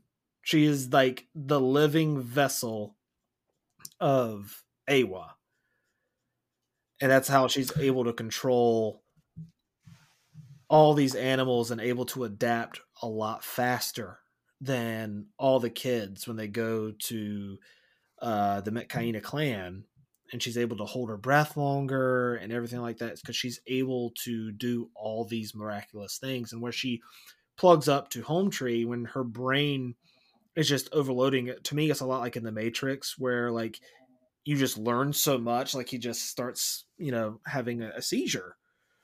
Um mm-hmm. and that's i thought she just it was like almost overloading you know? Right. And that's why the the home tree itself was like freaking out and everything. So i think when they say the seed bearer she's the one who's the seed. She's like this chosen vessel of Eywa i think. That's that's yeah that's that's probably that's a good theory. I i and you know, I, I imagine, and I, I, said this before I was talking about the negatives. I, I imagine some of these things are going to be answers, questions that we have answers to later, mm-hmm. and and that are going to make a lot more sense. And I'm just being impatient. I'm going to eat crow later when I when I say. I, I guess I guess it, it, when I watched it the first time, I it, it had been a while since I've seen the first one. Again, I was so distracted by the visuals that the the story took a backseat to me the, for the first viewing, and it felt like it was like, oh, so Grace had a mystery baby and Quaritch had a mystery baby and Quaritch came back. Like it was like three things in a row that was like, oh, that's three. I don't like that type of thing. You know, like I hate when they kill a character and bring a character back later. I always, I, I, I don't like it. I mean, we can talk about Rise of Skywalker. I, I don't, I don't, I don't like that move. It feels cheap to me because, and and you know, it's I respect shows like Game of Thrones or something that like wants to shock you, they shock you and they stick with it you know. Yeah. And uh and it just felt like three things in a row happened like that. That being said, I think I misunderstood the spider. Apparently, he was been around longer than I expected, mm-hmm. and then I think I don't understand the the Kiri and Grace thing yet. I think that might be explained later. And Quaritch worked. That, that didn't bother me at all. Yeah. Um. So. Yeah, I, I think I think we're gonna find out a lot more. I do. I don't think it's very subtle where Kiri's from, especially once you get to the end and her like controlling like the sea life and like everyone noticing it and Ronal noticing it. I think that's why I think this movie was really focused on father sons. I think this next one's going to be focused on, uh, and even daughter, father, daughter too. Uh, less so with um, Took, but with Kiri, you have that very sweet conversation that uh, Jake has with her, where like she's insecure. Then that it, g- it gives me chills every time where he gives her confidence to be able to share how she really feels, and you see her like sit up, and she says, "You know, what does Eywa's heartbeat sound like?" And she says, "Mighty." You know that that that part gives me chills. Um, but I think you're going to find out in the next one that's going to be more, more focused on the mother daughter mother son relationship, which will I think will definitely play in with we'll, we'll get to later with with Spider, what happens with that. Um, mm-hmm. but yeah, I I think Kiri's a, a, a chosen one of Eywa. I think she is the Christ figure, if you will. Yeah, I I, the, I, I didn't I, I don't think I assumed. I thought I think I was I was thinking too small picture. I think I was thinking like we need to figure out who the father is. Oh no. It's gonna be it's gonna be Norm. oh God! Could you imagine? I mean, Kiri can. She said you would drink acid. Um, yeah, that's fine. Uh, Death of Neteyam. So, I think it was to me fairly obvious if any of the children were going to bite it, it was going to be him. How they hmm. do it though is very shocking. He just takes a stray bullet after saving um, Spider and his brother Lo'ak, and they land in the water, and he's kind of fine. Like he's like, I, I, got hit, and he's having a struggle, and I'm like, okay, they're not, they're probably not gonna kill him. And then when they get to shore, and he's like looking really bad, and says, you know, I just want to go home. I'm like, oh no, you know, especially like. I don't want to. I don't want to sound heartless. That kid's death in movies never affected me. They do, but being a dad now, it just it hits differently and when he dies, that scream that uh Neytiri lets out is hmm. so terrifying and scary and heartbreaking. And when he looks at her and says, you know, hey, I need you with me. I need you to be strong, strong heart, strong heart. And she just dries her tears and she picks up the bow. I chills, chills, mm-hmm. yep. and also kind of scared too because she looked like she was ready to murder some fool, and she does. And it's yeah, that's that's one of the things the great use in the theory when mm-hmm. when she was used sparingly when they do use her, it's just it was awesome. Yeah, it it because the the character of Neteyam, I don't think he's one note. I think there's a lot of layers to him.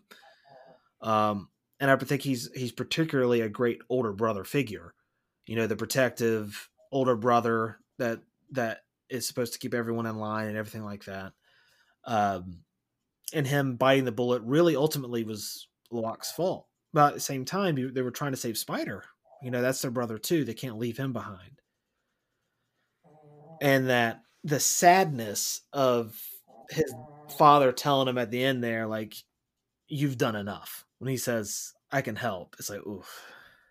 I got yeah, it was a gut punch. Yeah. It was it was it was hard to watch, and um and and I thought um I don't know I don't know who plays um the oldest son. It, it, I keep forgetting his name. I know I know who's the oldest son's name again. Uh, uh.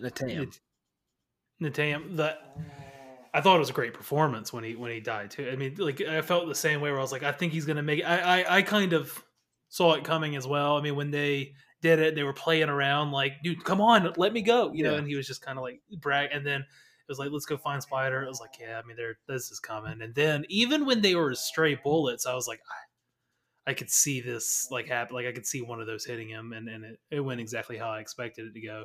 But then I still thought maybe he'd survive. I also thought maybe they would do like a, a tree of life thing, like like with Grace or with uh, I don't know. I thought they would have some kind of thing to bring them back underwater thing yeah. that could bring him back or something. Um, but they didn't. They didn't. They didn't pull the punches on it, and it and it paid off. It it, it really stung and it helped a lot with Lo'ak's um, character development. Yeah, and um, it helped. That's all. In that scene too, in the next scene where we see Neytiri and Jake just killing humans, us being like, "Yeah, kill these humans," because like when Quaritch comes over on the radio and is like, "I got your other children," uh, I felt it in my bones. I was like, "Kill this dude!" Like take him the fuck out. Like yeah. he deserves to die. I, I, I, I, like the whole. I like this whole scene too. I mean, like when I first thought like uh, he might he might survive, and then when you can tell like in his face he's he's not gonna survive, mm-hmm. and then Neytiri screams, very gripping, really well performed. And then I love the scenes with like the little avatar Bluetooth. Is this is this like a the things they talk on? Is that it's like a com a gadget they add, or is that something biological that's like on? No, no, no. it's like a, a thing that they have. It's like I have the figure up here. It's like the uh the the com mic. Okay. Yeah. Um, because he takes it out because uh, Lo'ak has it, and then he takes it away from Lo'ak earlier in the film, and that's how he's able to do it. Ah, uh, mm-hmm. it. Uh, uh, so I, I, the scenes where he's Core just talking to to Jake, and uh, and he's just kind of standing there, and he's on Bluetooth, so no one else can hear what he's saying, and he's just like listening to him talk about having other kids. I thought it was so intense. I thought it was really perfect, and then how he has to confront, like, convince Neytiri mm-hmm. that, uh, you know, like even though I mean, I mean, I imagine he's feeling like I failed to protect my family. You know, like a lot of you know, I tried so hard to protect my family and I failed, and now I have to convince the mother of my children and and and of my late child to like, hey, you got to get it together because we have we still have unfinished business yeah. on the boat. And I thought it was well. Really what's crazy about that is that entire sequence, and we'll get into a lot of it, but that part where it's it's all done in performance. She is acting out of pure unadulterated rage and he is acting out of fear. And the way that that's captured is is beautiful because she just unleashes a beautiful symphony of violence on these poor bastards. Um and it's really shocking too when she's screaming in that one human's face after she takes him out. Um and Spider sees it and he's scared. I was like, yeah, I don't blame you. I'd be scared too. um, and again, I think that's to play forward going or play play uh, a big part going forward with Spider because at the end of this, when Jake's taken out everyone, and he sees that uh, he he's got Took, but Kiri's gone, and uh, Quaritch comes out with uh, Kiri and he lets down his weapons and everything. And Neytiri takes Spider and is like, "Son for a son, I cut. You let my my child go." And he's like, "I don't care." He's you know, he's uh, we're not even the same species. He's not mine, you know. And he's he's not wrong. He's not wrong, but I love the way that it's captured because you don't really I'll, I'll, ask you this: Do you think she was going to kill Spider? Because she does cut him. I kind of think so. I, I, I, I, I thought the scene was awesome. Yeah. I thought, I thought it did so much for for both Quaritch and Neytiri to to complex, com, like make their characters more deep, complex, and and and because I, I, I mean, I don't think because Quaritch, you know, pulls his punch because he cares about Spider means he's going to be a good guy no. in the third one. I think I, I, mean I don't think that. I just think it added a layer of relatability. Mm. And I don't think because Neytiri threatened Spider means she's a villain no. in the next one. But I think it added some complexity and some intensity to it. And because same thing, I mean, I think it's going to play into into Lo'ak and his four fingers. I think it's going to play into because Spider's not just somebody else's kid, no. and it's not like she was just willing to kill an innocent kid she was willing to kill an innocent kid that was kind of her kid. Yeah, I mean, kind of her adopted child, but, to to protect her real family. So, what does that mean about Lo? I mean, I know Lo'ak's really your kid, but like, it just can add so much complexity and so much depth to these characters, make them three dimensional. That that I don't know. You, you wouldn't expect from an Avatar script. No, you wouldn't expect. That's the thing. Like that's why that scene to me is so masterful because it not only adds to the complexity for Neytiri, but for Spider and for Quaritch as well, and how that is going to play going forward with, like you said, I agree with everything you said. Like Quaritch is not going to be automatically a good guy because he has a heart and cares for his son, despite you know it kind of being in question the first time he because he he stops the torturing of Spider. The first time you're like, okay, he's just using him, but once you see him like say no, let my kid go because he sees that she's going to kill him. Like it lets you know that yeah, he does have a heart and he does care. But also it Yeah, shows it- you that Neytiri is might be willing to kill this kid because she because of her prejudice. Yeah, I mean it. It that that made me think of a couple things. Number one, uh, speaking about James Cameron and his gadgets and cool thing, that torture device, the the the, the thing spinning around Spider's head was super cool. Yeah. It scared me. I mean, it was like I, I I don't know what it was doing to him, but it was doing enough seeing it through the screen that it was like I bet it's bad. Whatever's happening.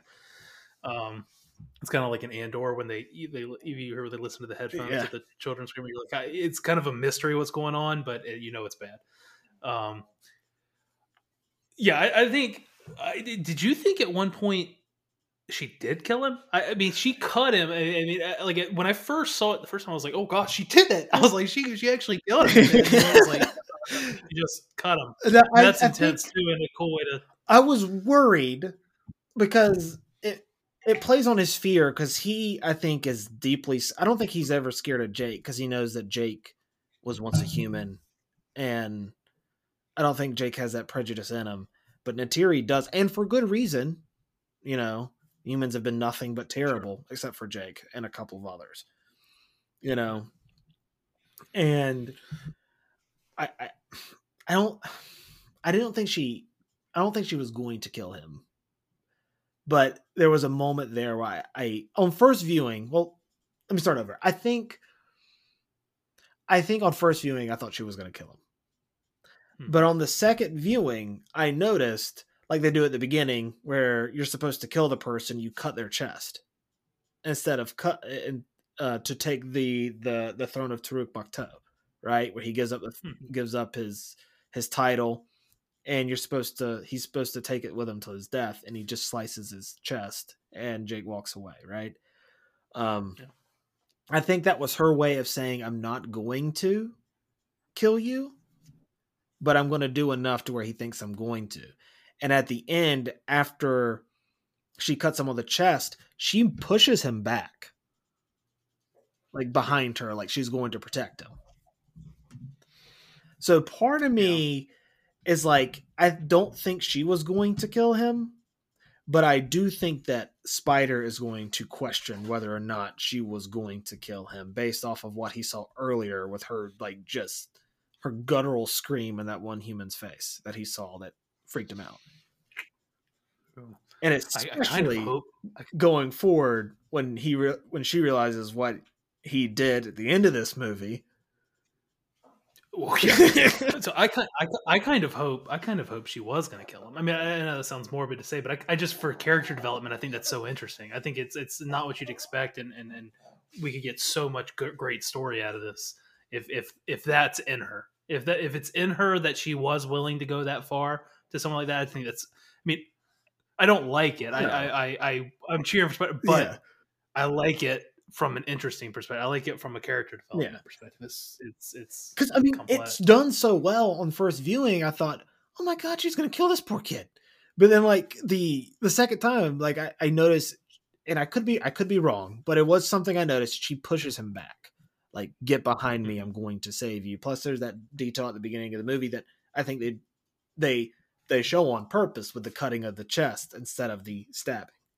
But her performance to Quaritch of your son, I cut son for a son.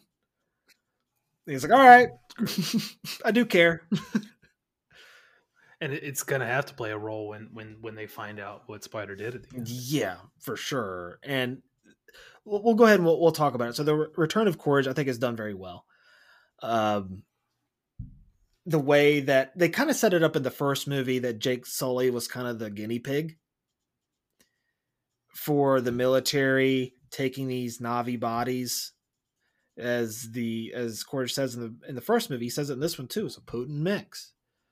Um, and I think they saw that in the first movie, so they were taking the memory because I'm assu- they can read memories and stuff like that. That's what that machine was doing. They were trying to read his memory and get inside his head without having to get Oh. extract the information from him personally. They can just get it from a from a memory.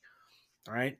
and they extracted Mhm. all his memories and everything to put it in this little thing and they injected it's kind of far-fetched but at the same time it's like if you're going to buy into all this you might as well buy into that and that, it works so well and they take a villain who worked in the first movie he's one note but he's performed so perfectly by Stephen Lang that it works so well he's one note but it works so well it's a great one note and in this one he's got so much more dimension by the end of it because he's not just a villain he's also a father who Yeah. They added some more notes. yeah who might not have been the best father at first but now he's kind of got a second chance but it's not really his son but he still has the memories of Well, I wonder. of them so it's it's it's so interesting and the how that creates you know spider's not the the main kid character that i came away from loving but i did love jack champion's performance and i can't wait to see him in the new scream movie i know he's going to be in the scream movie so i'm, I'm really pumped for that but uh his his character i think out of all of them has the most interesting ways that they can go. And the way that he's left at the end of this movie with bringing his dad back from drowning even though he doesn't go with him he still saved him. And he can't blame him because that's his dad but at the same time you're like dude why? Yeah, yeah, and I'm glad he didn't go with him. I mean, I, I, I mean, I, I guess it's interesting. I mean, I, I- think it's probably meant to, to make a couple of us mad and a couple of us. Okay, I, I mean, I'm glad we get to see more Stephen Lang. Yeah. I, I really enjoyed him in the role. I, I, I thought they handled his return well. Um, I thought.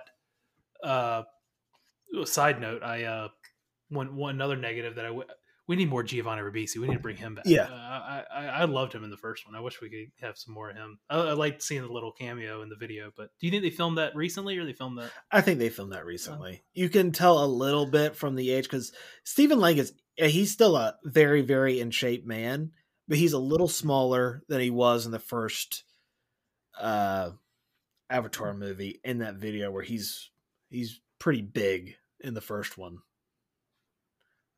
Yeah, and I you know when I rewatched the first one recently, I liked his character more than I thought because I remember it just being like you said a one note hardo that is a just a the villain figure. Yeah.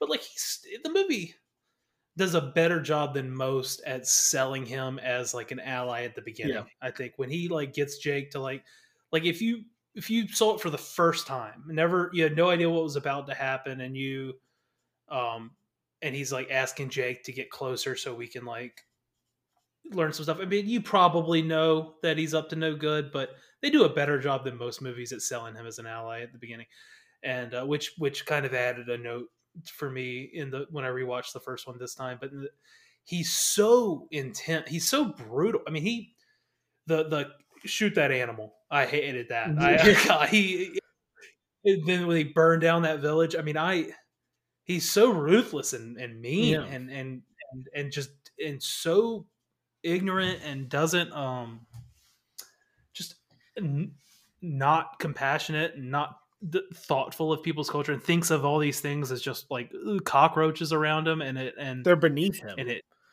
yeah, Yeah. and I, I i it was awful and like shoot that animal i mean can you imagine i mean can you I mean, just a normal shoot that animal in someone's house. It would. I mean, it would be. It's like shooting a dog. So incredible. Yeah, and then and this isn't even like a dog. I mean, like a dog would. I mean, ruin me. yeah. I mean, and, but it, uh, and these people are like, they're that these animals aren't even like their pets. They're their their family Yeah. members, and they do a good job of selling that. And so, I mean, he plays this note. You know, we keep saying that, but uh, he plays it masterfully. But then when you add a little depth in there to like, oh, and you know, I wonder if they're going to take it because now he's, you know, a Na'vi, or he's, you know, he's he's in this new body, and, there's a lot of parallels to Jake's story at the beginning, where you know he wakes up, he has an abrupt, um, Shake. Yeah. it's he's- chaotic he's- uh, waking up in his new body Yeah. and getting used to it, and and now you know he's he he he conquered a, a banshee, Mhm. um, and and and I don't know. He's doing things. I mean, he has a different attitude than Jake had. He has a different. I mean, he's not going to have an expense, but there's so many similarities to it. And now that you've added a compassionate um, piece to his character with the with Spider. Who knows? So they, I mean, they, they could. I think they could give this Stephen Lang a great arc over a few movies as long as they do it right. As long as they don't, you know, as long as they ride the subtleties correctly. I think they could make it like a really interesting, like you know, Anakin story or yeah. something. And the the the, the again, uh, brought that that to my attention. The the parallels between him, him and Jake. That's true. Like the, the the parallels are there. It's just like the evil version of it, you know, and then Yeah. the corrupted version of it. And again, you you add that layer of subtlety of him and Spider and their relationship and what that's going to do, especially going forward in the sequel. That that that is going to that's going to be some interesting storytelling points that they have. Um, but I think what I one of the things I want to end this conversation on is the the ultimate theme of the movie, right? And that is the the power of family. You know what you're willing to do to protect your family. Imperfect parents. There's no such thing as a perfect parent. Even if you are the world's best, you have flaws. No parent is perfect. You're going to mess up at at some point in time.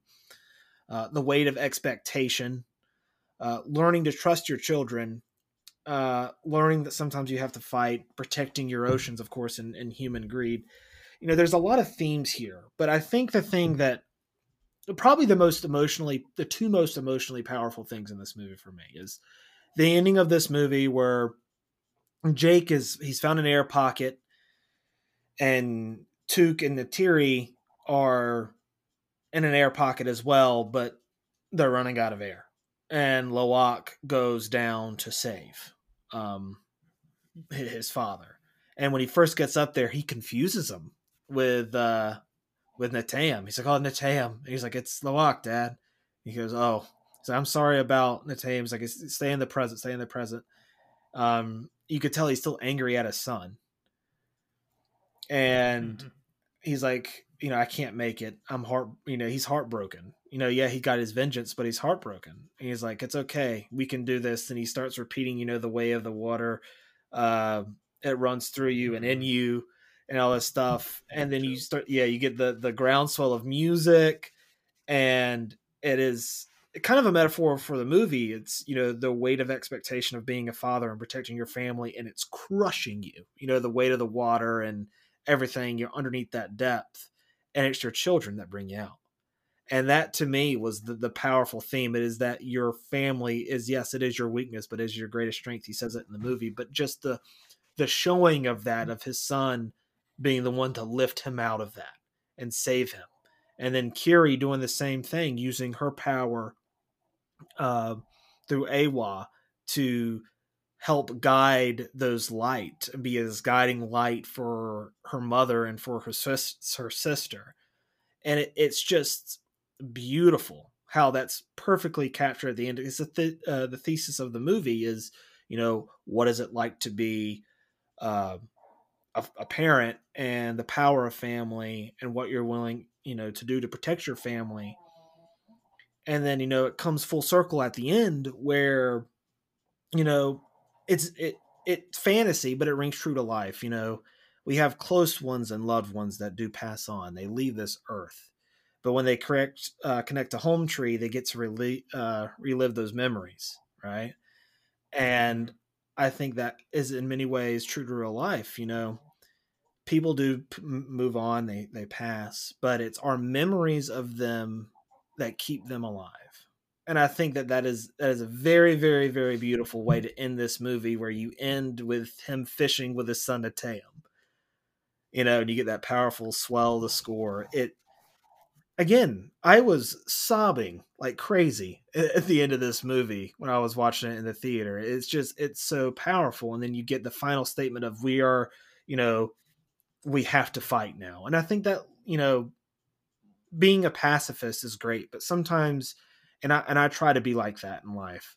But sometimes you have to fight to to save what you love you know? And i think jake having to realize that at the end because he's being very passive throughout most of the movie once the first act ends and then finally having to stand up and protect what you love you know and the the um the Tulkun really show that too with what he does for Lo'ak and saving them at the end. It's just I could go on and on about the themes of this movie, but the way that it wraps up so beautifully is is so well done.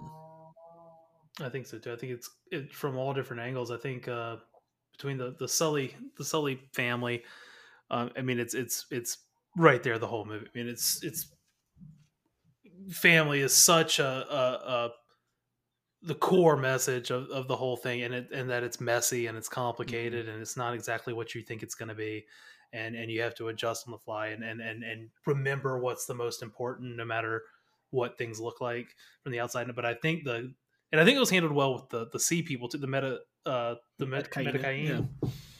Yeah. um i think their family dynamic was interesting and then the the the um conflicts between them and then the Sullys, I think was was sent that message home on both sides of it really well. Um, but the, I think the most impactful thing to me was was what I said was not subtle, but I think so well done is the connection to the to nature, mm-hmm. to the mm-hmm. to the um the Tulkun, to the animals, to the water, to the forest, to everything. I think it's I don't know, it's it's it's it's done so beautifully to to, to make you feel so connected to them and feel so emotional when you're when you're watching them. Yeah, it those things aren't subtle, but they're great, you know. And I think the the the, the best teller of, of someone who, or the best tell rather, of someone who who's an exceptional filmmaker, someone who's a, who's able to tell stories like this and not make you feel like you're beat over the head with it you know and he's able to do that with the non-subtle messages as well but with the subtle messages too and I, I yeah, this movie's fantastic. But what will Avatar: The Seed Bearer be about? If you had to guess, I mean, I've kind of laid out what I think it'll be about, but well, I think I agree with. I did not think of that before the pot. I, I think I think you're right. Uh, I think it's going to be about Kiri and and and the the virgin birth and the, the um, I think it, or whatever whatever story that starts with and and and the connection to Neo. I, I think you you might be right. Yeah, the I think it'll be this. This one really much more focuses on Jake and his relationship with his family. I think this next one's going to focus much more on Neytiri and and her family.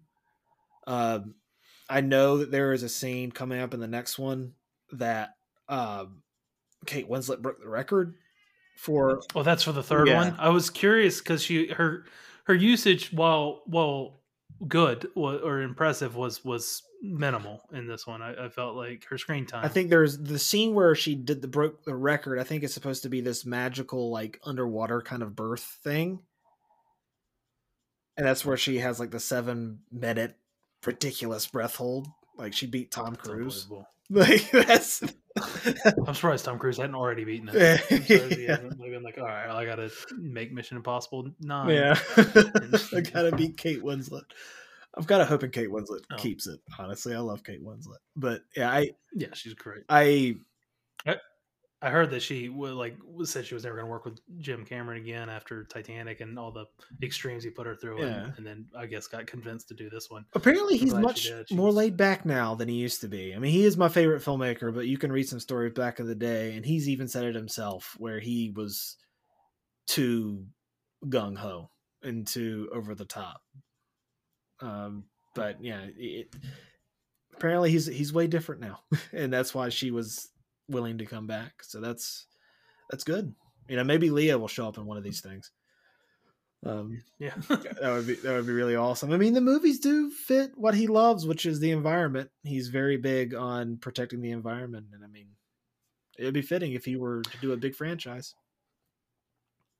I, I, uh, I, whatever it's about, I'm sure I'm gonna. I mean, I, I, I, we've mentioned this earlier. I love the, the universe he's creating, the world. It feels fresh, like you said, but still feels like something you can get behind. I mean, I, I love Star Wars. I love MCU. I love, you know, connectivity in these these worlds in the story. But this is a new one, mm-hmm. and uh, and you know, everyone keeps saying, you know, that the story's taken a back seat to the visuals, and it obviously is. I mean, the visuals are groundbreaking; yeah. it's the best it's ever been. But that being said, we just talked for almost two hours about the story, yeah, and how much it affected us. I mean, it's it's a good story, and it's pretty well performed, and and and the, to be able to do that and, and have this world building, this lore being created and with with someone that you can trust is going to pay attention to details and and and make it make sense and make it good Yeah. um and using the vehicle that is this uh beautiful just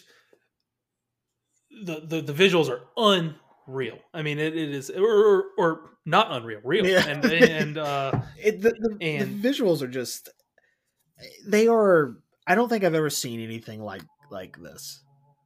You know.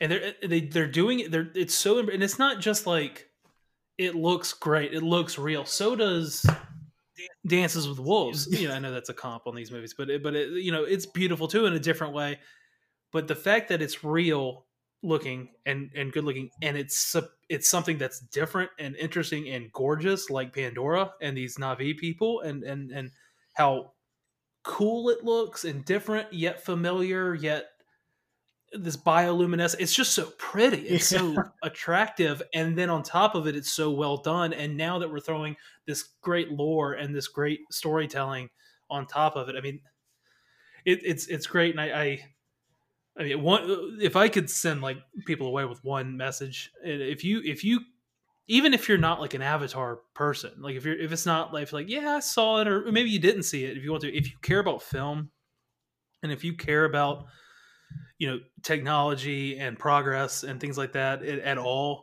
for these movies and and and like a good movie, um, I you should see it and you should see it in theaters and you should see it in IMAX if you can and you can see it in 3D if you can. I mean as as much as you can because if you've ever sat there and wished you were one of those people that saw Star Wars for the first time in theaters back in the day, I think this is an opportunity to see something special in theaters that you know, regardless of the way the world looks in 25 years, people are going to be like, "Oh yeah, I saw Avatar in, In theaters, theaters, yeah. and it was it was it was a big deal." And I, I think you, it's it's an uh, opportunity to experience something special, and I think you should take it. Absolutely, man. Well said. Like it's you know, I've I've I've been watching movies and and everything like that since I was a little kid. You know, I remember I think it was the introduction podcast I ever did for this show.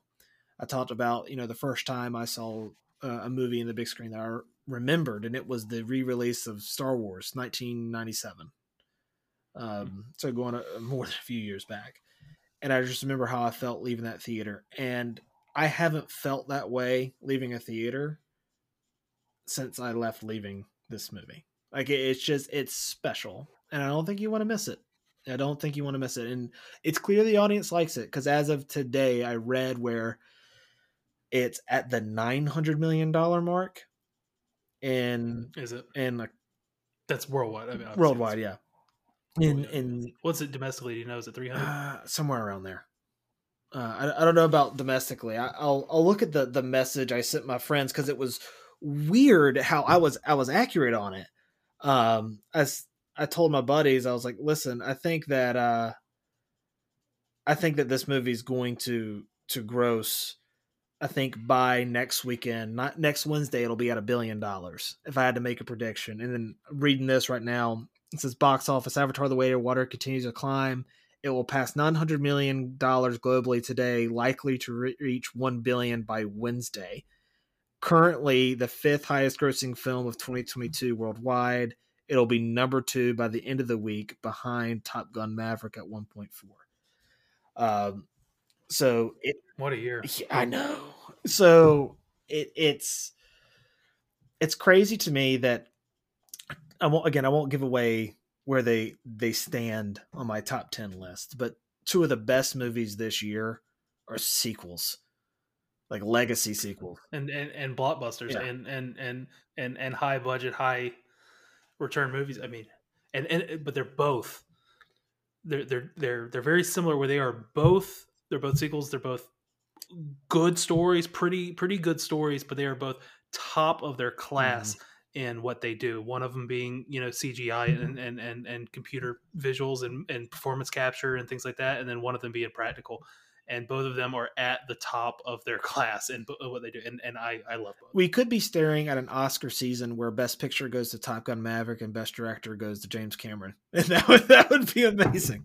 that would I love it. I I, I hope so. I mean, I hope I hope something like that. I mean, oh, I love you know the smaller films like Power of the Dog or or or, or even like Banshees of Inisherin or so, Yeah. something that's going to be in like the conversation. The world doesn't always see those movies, Yeah. and like I live in you know North Carolina, we don't get uh, the whale. I, I I can't find the whale playing anywhere near me, and I'd love to see No, it. I have to And travel I- and like I- three and a half hours to go see something like that. Yeah, and people aren't going to do it. No. I mean, you you I'm a movie guy. You're obviously a movie guy, and and I want to see it, but the normal people aren't. So people, I mean, the Oscars is getting less and less interesting to. It's like professional baseball, where I feel like the young people just like, like aren't watching it like they should. But if if Top Gun could win, if Avatar could win, it could be. I mean, all of a sudden it's like, okay, Yeah. I can. That's a movie I watch. That's not Power of the Dog that I've never even heard of, and I'd be bored if I watched. it. Yeah. And it, and it's no shame to Power of the Dog, which I, I really liked. I don't. Do you really like that movie? Yeah. yeah, yeah, yeah. I do, I do like it. Do So like it. like, it's no shame on those those movies. It's just that I think the Best Picture should represent uh more. Th- They should represent the year as a whole. That's why I pushed last year. Not that my voice really reached that many people, but uh, that Spider-Man: No Way Home should have gotten a Best Picture nomination because it brought audiences back to the theater in a time where no movie had really done that. And this year, you're looking at two demographics that weren't returning to movies, returning to movies to go see these two big blockbuster spectacle films that are at the peak of their craft and doing so in a way that it's clearly tapping in to something culturally that has been missed.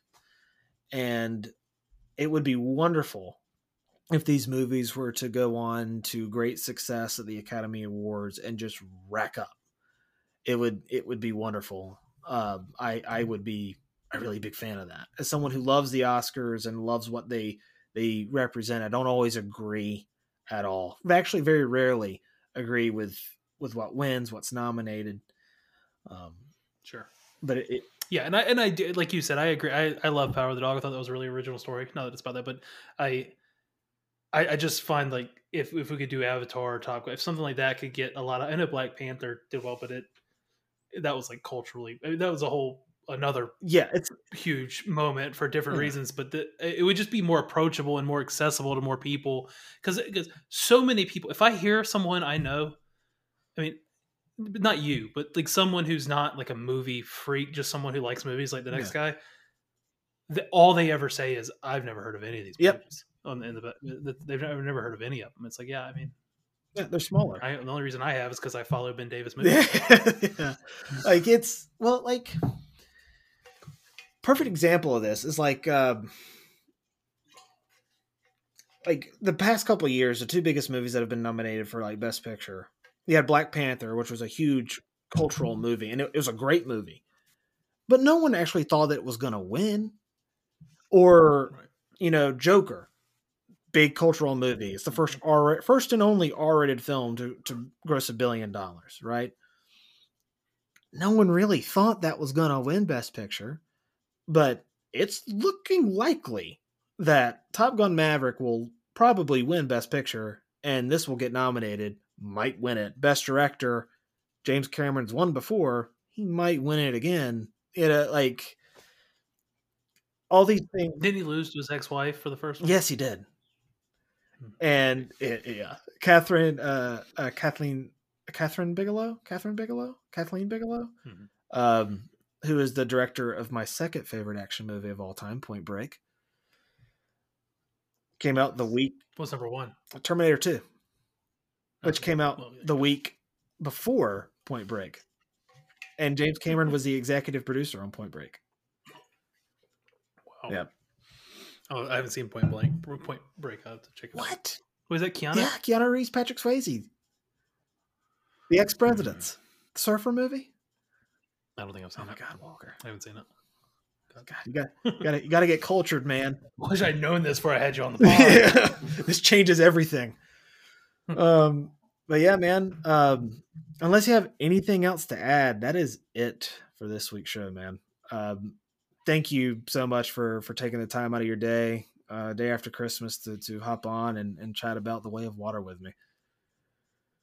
No, th- thank you for having me. This was this was a lot of fun. It uh, I was super nervous getting on here. I've never done this before. Thought I wasn't gonna have anything to say. Now I feel like I talk too much. Oh no. Um, I, I appreciate it. I'd love to come on anytime. Of course, man. You're you're always welcome. Um, I'll be back uh, in the new year with uh, my podcast and, and my, my, one podcast in, in, January where I will be doing uh, top 10 movies of 2022. Hopefully, I'll catch up on a lot of stuff I've missed. I've just recently watched The Fabelmans. That will probably make the list. I like that a lot. Um, Me too. Love it. Um, but kind of, I was gonna relate a couple stories from uh, the Sully family to the Imperfect mm-hmm. Parents mm-hmm. when you were talking about it. Like that kind of really kind of first thing I thought. Yeah, it, that's another great movie about family too. It's a it's a really good movie. I I really like the Fabelmans a lot. Um, but until then, be sure to hit that subscribe button, leave a comment, rate us, and while you're at it, give me a follow over on Instagram and TikTok at Ben Davis Movie Show to stay up to date with my thoughts and opinions on new movies and TV shows, which I am just ridiculously far behind on. I'm probably going to do it end of the year like extravaganza where I just pile a bunch of movies that I've seen. I have like a list of like 30 movies that I've seen that I got to rate. So it'll be it'll be fun. I might I might split that mm. into like two or three different TikToks that I do. But anyways, guys, until next time, stay classy.